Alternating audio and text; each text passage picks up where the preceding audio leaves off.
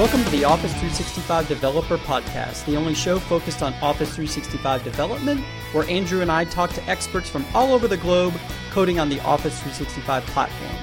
For more information on Office 365 development, visit dev.office.com and follow us on the hashtag Office365Dev. All right, episode 130. I'm flying solo this week, so we can skip all the usual banter about the weather. But Rich, if you're listening, hope your voice is feeling better, and I look forward to catching up with you next week, mate. Just a few weekly updates this week before we rip into what I think is an excellent interview we managed to do with Vesa and Dan on the SharePoint framework and some of the new SharePoint extensibility stuff at Build a couple of weeks ago. But before we get into that, let's talk about some of the other stuff that's going on out on in the community.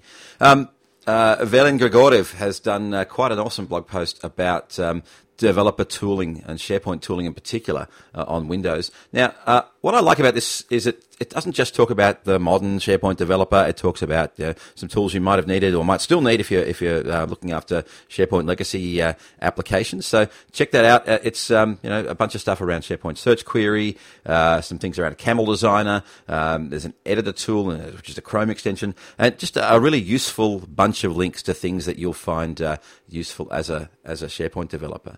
And look, while we're on that, there's another very good post this week by Danny Jesse, which talks specifically about tooling up for the SharePoint framework development. So, what are the things you're going to have to be thinking about as a new modern SharePoint developer? The things like Node and NPM and Yeoman and TypeScript and Gulp are all of those things that are going to need to be front of mind for doing SharePoint dev. So another really useful little post, which is also a pointer to a Pluralsight course that Jesse's Danny's done.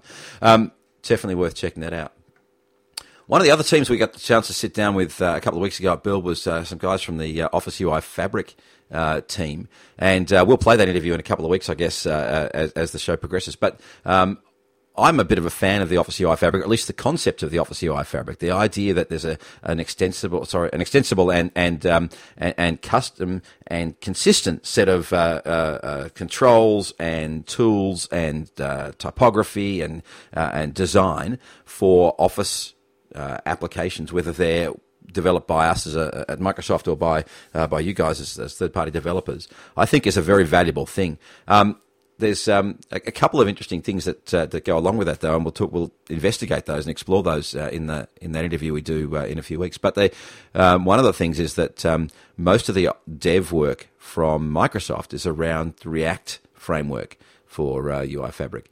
And there's a few people doing some interesting stuff around doing UI Fabric with Angular. And so this post here from Julie Turner talks about developing a people picker in Angular with using the UI Fabric. So definitely worth checking that out and using it in SharePoint. So definitely worth checking that out. Some quite detailed knowledge about how some of these framework things work. And I'd strongly recommend if you're doing any Angular work with SharePoint, then this is worth having a squiz at. Another great interview we did last week was Bill Barnes and some more details about Teams. Now, Bill was obviously on our panel that we played last week, but also I got a chance to sit down with him and talk in some more detail about what Teams extensibility looks like. And I thought it was appropriate this week to just point out that there's a public developer preview mode in Teams. So if you're using the Teams client, you can get at some bits that are coming rather than bits that are released simply by setting the developer flag. And I've got a nice little post here from the Teams team about how to do that. So check that out. I've been doing heaps of bot stuff recently, and I know this is not necessarily completely Office related, but I think that as we're thinking about being productive and productivity, the idea of conversations is kind of melding into the rest of the productivity world. And just recently we've announced that we've added Cortana to the bot framework targets or channels, and also there's a bunch of stuff going on around about Cortana skills. And I don't know if you saw that lovely little Harman Kardon speaker that was on stage at Build that that was in the demos and responding to action. So I'm looking forward to seeing one of those in the flesh. But building Cortana skills is an important part of that, and there's quite a nice post in the Coding for Fun blog on Channel 9 about getting started with a Cortana skill set by Greg Duncan. Definitely worth having a squiz at that if you're looking at any of that bot framework stuff. Perhaps more commercially, the Office team have published a guide on going to market with your Office application. They've got a little teaser blog post about how to monetize with Office and add-ins and apps. So this is nothing very technical. This is all about what you have to think about outside the technical realm. Freemium versus premium versus subscription. How do you go about driving actively driving usage? Whether you do in-app advertising, what your strategy is for pricing, how to roll stuff out. I reckon this is a really interesting topic because this is not something that we often think about as devs. Well, as business people, we have to, but we'd much rather be thinking about what's the app going to look like or what the functionalities it are going to have. But add-ins and apps need to be marketed and need to be distributed. And so the Office team have been doing a lot of work to help us to make that easier. And, of course, there's a bunch of partner-oriented people at Microsoft as well who are interested in helping you go to market with your Office app or add-in. So there's a lot of opportunity there too. All right, let's get on to the meat of this week. There's lots of stuff around SharePoint and the SharePoint framework and extensibility. So this week, Vesa Juvonen and Dan are on the show. But before we get to that, Vesa sat down with Eric Shupps and Paul Schaefflein to talk about in their SharePoint PMP webcast. Talk about the Visual Studio extension for SharePoint framework. So this lovely video talking about. What is the extension? Why was it built? Who could use it? How does it work? And then also some demos showing exactly how it gets used and what that F5 what the F5 experience is like in Visual Studio. One of the things I talked about earlier was the idea that the SharePoint framework means that we've built, moved on to a new and exciting tool set with things like NPM and Gulp and Visual Studio Code and all those sorts of things, Yeoman. But we still can develop for SharePoint in Visual Studio, and this extension is a great example of that. The SharePoint team have also done some really good work updating their training and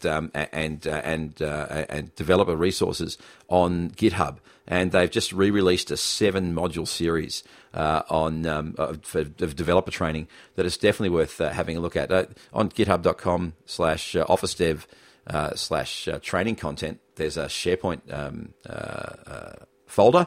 And in that, the SharePoint Framework folder, which has got these brand new 7 modules, getting started with the framework, deep dive, working with SharePoint content, deploying SharePoint Framework to production, working with the property pane, using React and the Office UI Fabric. And then, interestingly, I think Module 7 is working with different JavaScript frameworks and libraries. So as I said before, React seems to be the library that internally we've adopted for SharePoint Dev and for other Office Dev.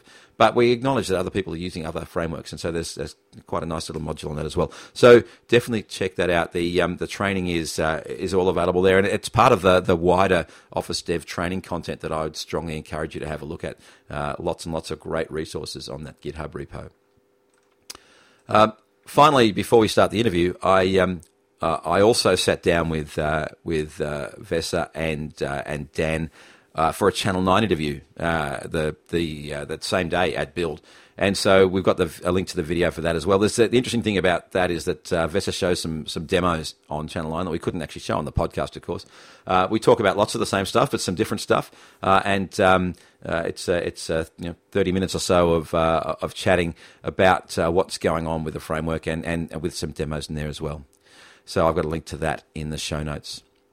Well, with that, it's probably time just to roll the interview I did with Vesa Juvonen and Dan Kogan at Build in 2017. So Build Day 2, Episode 4 for me today, and I'm really, really pleased to welcome Vesa and Dan. So can you guys perhaps introduce yourselves, and then we'll kick off with talking about the SharePoint framework, because that's what it's all about. Sounds good. Dan, go first. Alphabetically, you're first. Oh, perfect. Okay, Daniel Kogan. I'm a group program manager in SharePoint in Redmond, and my team owns the SharePoint developer platform, basically what we refer to as the framework. Cool. And my name is Vesa Juvonen. I'm a senior program manager in Dan's team, so working on the SharePoint framework and obviously the SharePoint development all up as well. And community, documentation, guidance, and all of that falls on my category, plus certain things in the framework as well. And of course, we hear your name on the podcast pretty much every week in the weekly updates. Thank you. Because you've released something else, another webcast, another something, and it's awesome. That's what we're trying to do. Yeah, so. Very cool indeed. So the SharePoint framework is, to me at least, a very exciting thing that's happened in the last, 12 months? Maybe a bit less. So I think the first time we shared it with anybody, sort of our MVPs, was about just over a year and a half ago. And then we actually got the first version of the framework out in GA back in February. So it's been out in GA for a couple of months now, and it's been a busy year. It's been a busy year, and it's an awesome platform, and it's super, super exciting. Obviously for us to see people adapting on it, we're tracing back on how people are using that, which is great.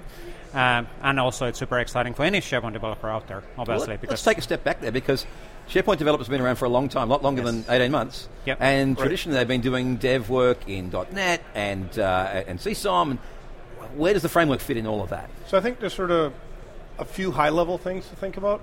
One was simply we needed to catch up to what people were doing. Mm-hmm. So a lot of new development techniques, new tools, tool chains, frameworks, and so on. And we wanted to find a way, first of all, for our own devs in Redmond to be able to take advantage of those things. And then secondly, for developers that are building on SharePoint to be able to start embracing that technology. That was sort of one driver. And then the other thing was, quite honestly, people were already doing this anyway. Right. People were finding ways around what we had done, and they were finding, how to inject code into their pages and so on. And so we needed to really put some structure and some contracts around, if you do something, we will or will not break you. How do we support you going forward? So that was another big driver. And then finally, there was a bit of a disconnect between what you could do on-prem and what you could do in the cloud. Right. And so we needed to find a way to not really necessarily give parity, because that's not ever going to happen. We're not going to let you load your DLLs in our servers in the cloud. But we needed to be able to find ways to unlock a lot of the scenarios that we knew people were doing on-prem. Okay. So those were sort of the how we got to why we needed to go and build a new framework. And really when I think about it, I used to be working on a field as a consultant, and we were helping a lot of the customers moving from on-premises to the cloud. And we were being pretty clever on trying to find out the ways they can actually achieve their functionalities in the cloud. And through the PMP, we've been sharing some of those learnings in the past, and that's one of the reasons why people are adapting this embedding of JavaScript technologies and approaches. Now, obviously as part of that, the engineering realizes the requirement and the need, which is clearly there. But we need to be more reliable. We need to provide the same capability in a reliable way so that the customization doesn't actually break up when it goes to the next version of the UIs and whatever we are releasing from engineering side. That was one of the things. That people were being very tricky in how they were able to get things done. And the risk of that was we were unaware of what they were doing. Of course. And every time we did something, often with the best of intentions, we'd end up breaking them. Right. So there was a lot of effort in trying to find ways to allow them to continue to do similar things to what they were trying to accomplish in ways that we would then not break them going forward. Yeah. Right.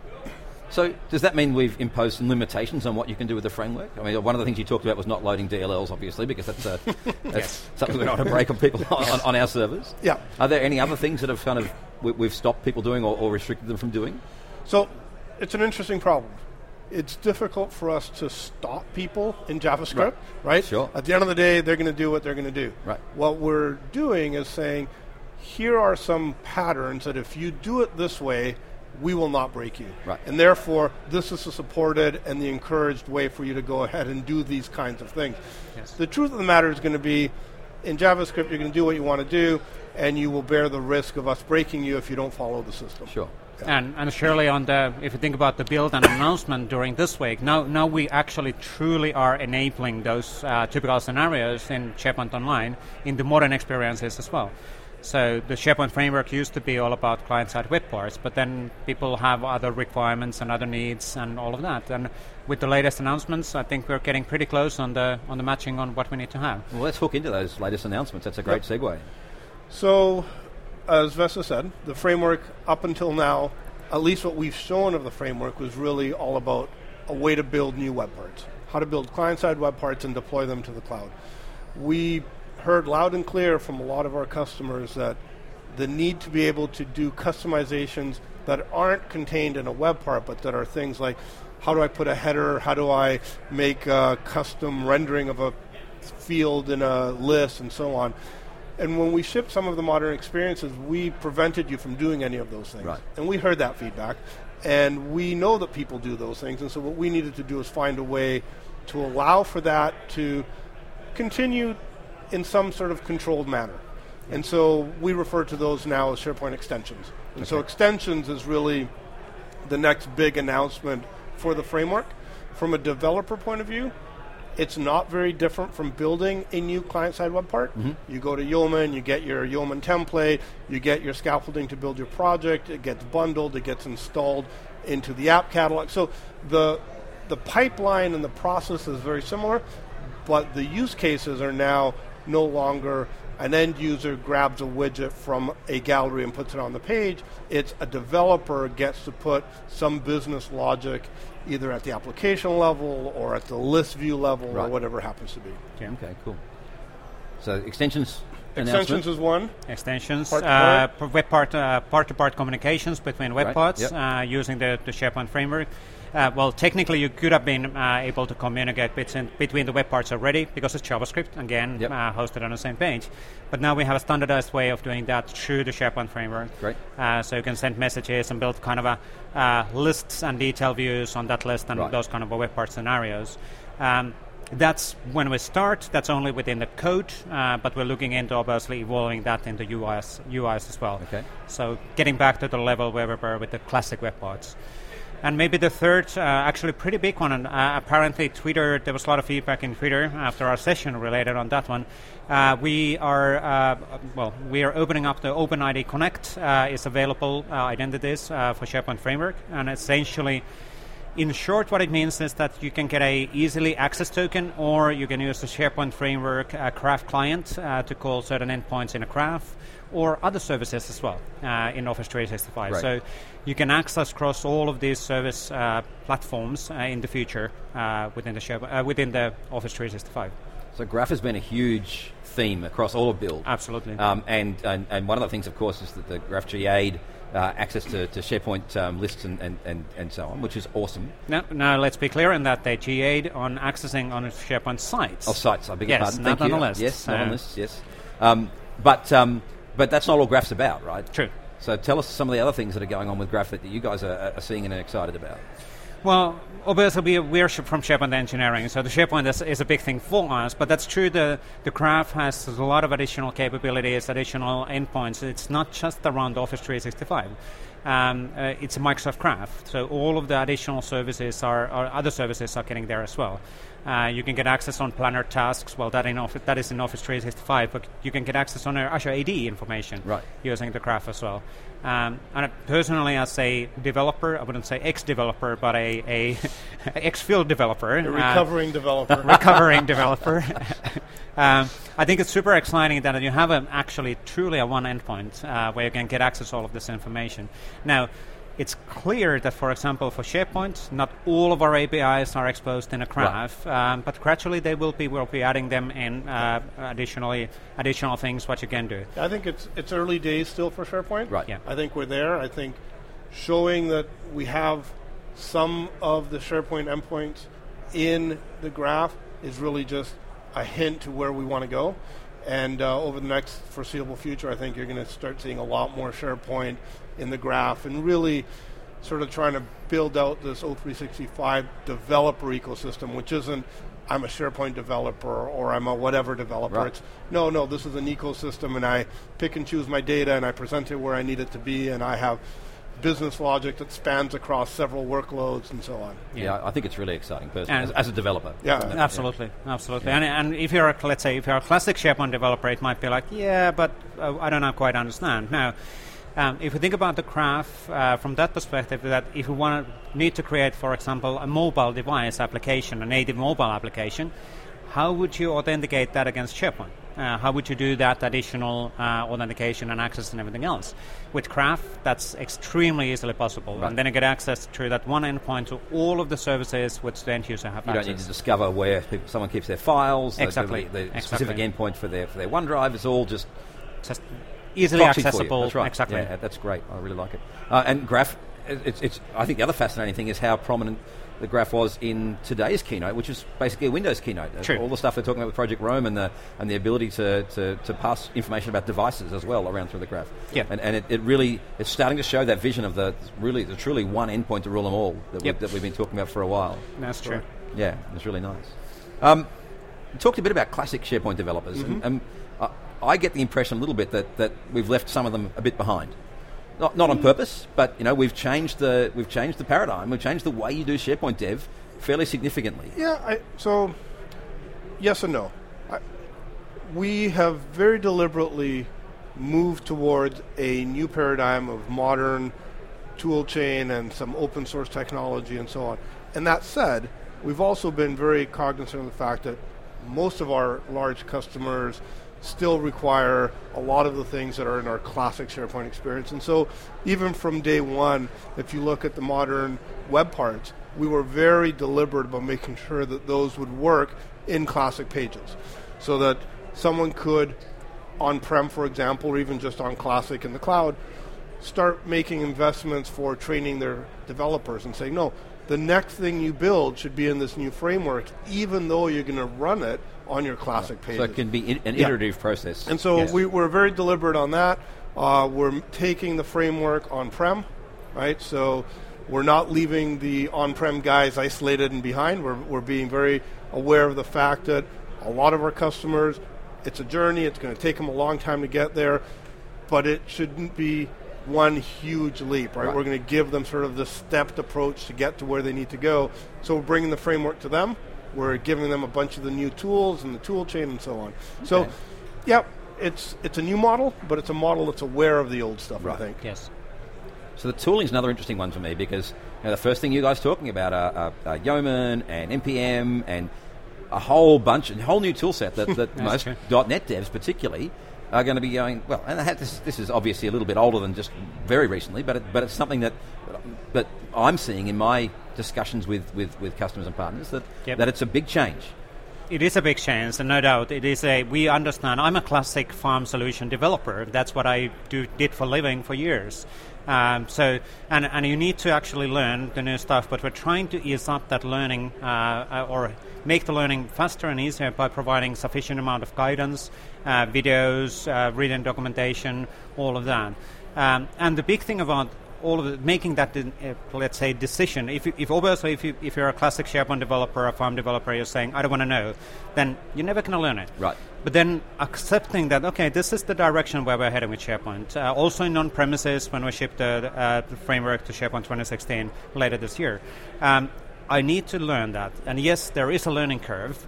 But after you've gone above that curve or learned the things how to do that, you're no longer limited also on SharePoint. Yeah, now you are a generic web developer as well. I think that's an important part of it, that although there's an investment required in learning some of the new paradigms, they lend themselves to things well beyond SharePoint. Yes. Right. And so it's an investment that's, I think, well worth it. Yes. The other thing that we're hearing from a lot of our large enterprise customers is it's hard to find the resources they need to do classic development. Okay.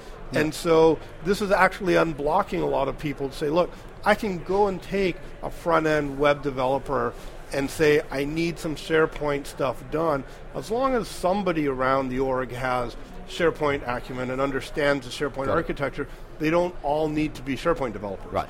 And so I think it's an important thing. We heard from some of our customers that says, this unlocks my ability to go and recruit because I'm recruiting for a skill set that is actually readily available, as opposed to trying to find 10 more SharePoint developers. Right. Those are hard to find. Yeah, absolutely.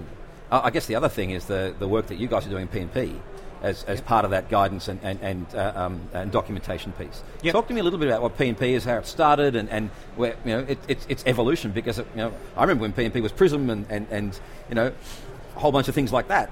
Yep. So we originally, let's go all the way back. So back in 2013, I was doing a massive, let's say, migration project, taking one global customer and transforming them to being cloud. And I was spending quite a lot of time on that and came up with a lot of concepts and ideas and approaches, which some of them are embedding a JavaScript on the sides and all of that, which are still widely used. And based on that work, what I did, I had a lot of patterns, a lot of models. How do we actually transform classic on-premises customers to the SharePoint Online? And then we quite fast realized that, wait a minute, so we don't have this documentation anywhere. Our, let's say, official MSDN concentrates on add-in, but that's not really the only solution. We didn't have any reusable components, samples, and all of that. So we started then this, our own grassroots effort. Initially just a few guys, then sharing stuff, and then marketing found out that, hey, that's actually pretty cool, that's a great idea, you should rename yourself to PNP or Office 365 Dev PNP. I'm not going to even say what are our original names. And then later on, we've been providing reusable components and trying to, the key point of PNP is consolidating how the field customizes SharePoint in on-premises or in cloud, so that engineering can also know that, okay, if we tackle and give them the bridge to this new world, and they from the classic BMP to this new world, that will unblock these customers. Big thing for BMP also was that a year ago, roughly, the ownership of the whole BMP was moved to the SharePoint engineering. Okay. And then as part of that move, the kind of a PNP is growing to be not only as a community channel, but we're using the PNP also as a channel across the whole SharePoint development towards the community. So it's our community work, our open source stuff, our documentation, everything is now in a GitHub. If you try to find adding more documentation in MSDN, it doesn't exist anymore. It's in GitHub as well. Well, published through dev.ops.com/SharePoint. So we're kind of using the BMP as the umbrella for all of our communication and guidance and sample work as well. And it definitely would not have been that successful without all of the community contributions, the people who've been helping us on the journey, the people who are in PNP core team, the MVPs, internal people, also internal engineering commitments as well. So, I was going to ask a bit about how, I was talking to the Office UI Fabric guys a little while ago, and they talked about how they have first-party and third-party customers, and particularly with their open-source approach to UI Fabric, that was, you know, a very useful model. You guys feel the same way about the stuff that you're seeing in PNP? As in the context of now, I kind of lost that. So are your PNP consumers? Yep. Internal as well as external, and therefore are you getting feedback from people who are using that approach? I think the PNP project has really benefited from both getting feedback from outside the company. Yep. This is the real world, this is what people are trying to do. And then getting sort of grounded with, hey, these are our servers, what are we doing on our servers, how do we do it? Right. And so trying to thread the needle between those two things to the point where now a lot of the concepts that were originally sort of incubated in PNP have made it back full circle and now are getting thought through in the engineering team is how do we take that functionality or that scenario and implement it in a way that we ship it or we use it ourselves internally. So it's you know, it's a full circle. We often have gaps. PNP fills them. Right. Then we take that back. We start again. So that's the way PNP has classically been. Yeah. And I think what we're doing going forward is trying to be a little bit still reactive in that, hey, if there's an issue, they react to it, but also be proactive where how do we get the community and the customers aimed in the right direction even before some of the technology ships, right? Yes. I think a really good example of that was a year and a bit ago, the PNP team was already helping customers figure out how to do, you know, JavaScript on our pages. And we knew where we were going, and so that was a great sort of, hey, let's get people lined up, let's get them doing this stuff, because this is where we need to go, right? Yes. Yeah. So we use it both to hear from the community and also to help guide a little bit. Right. True. So we've talked about what's sort of been announced to build and the cool things that are going on. What are you guys thinking a little bit further out about Framework?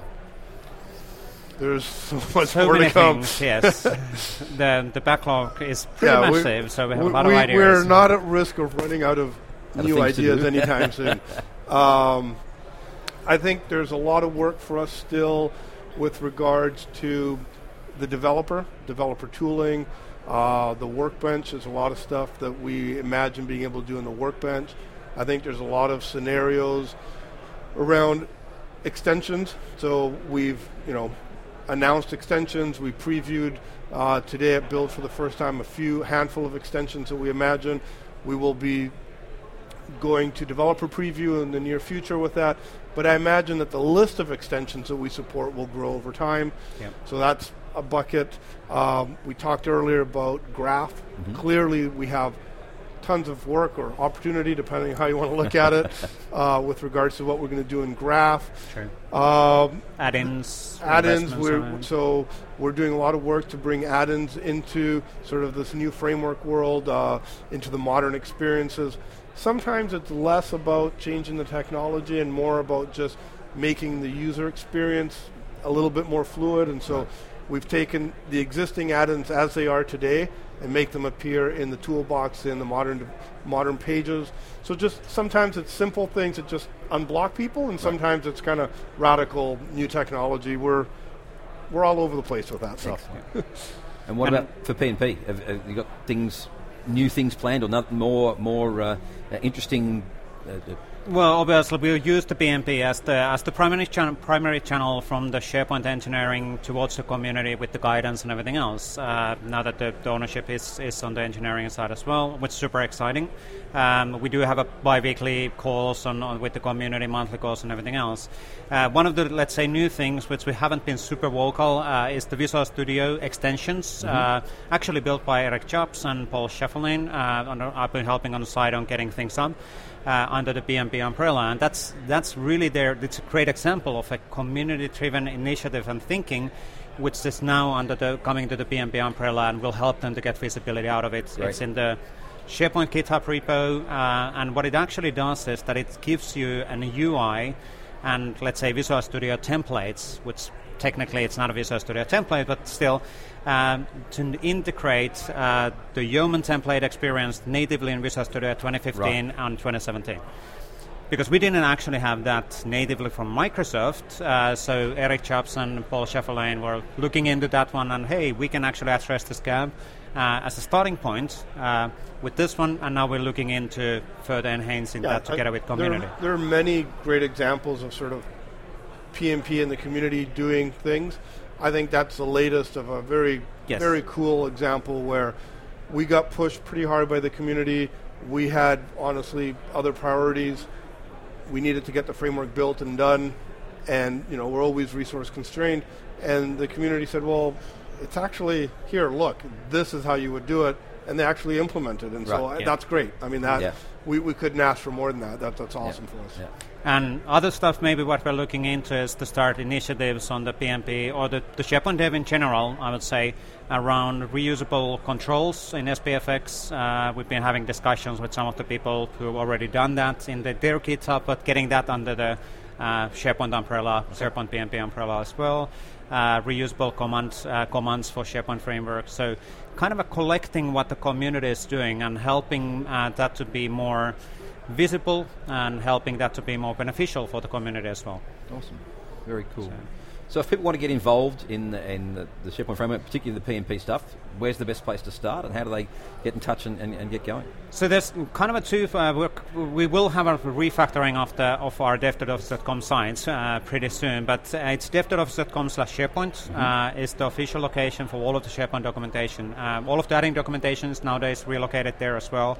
And so on. And dev.office.com/PMP is our existing PMP page in the dev.office.com, where we link then all of the resources, webcasts, monthly community calls, and all of that stuff as well.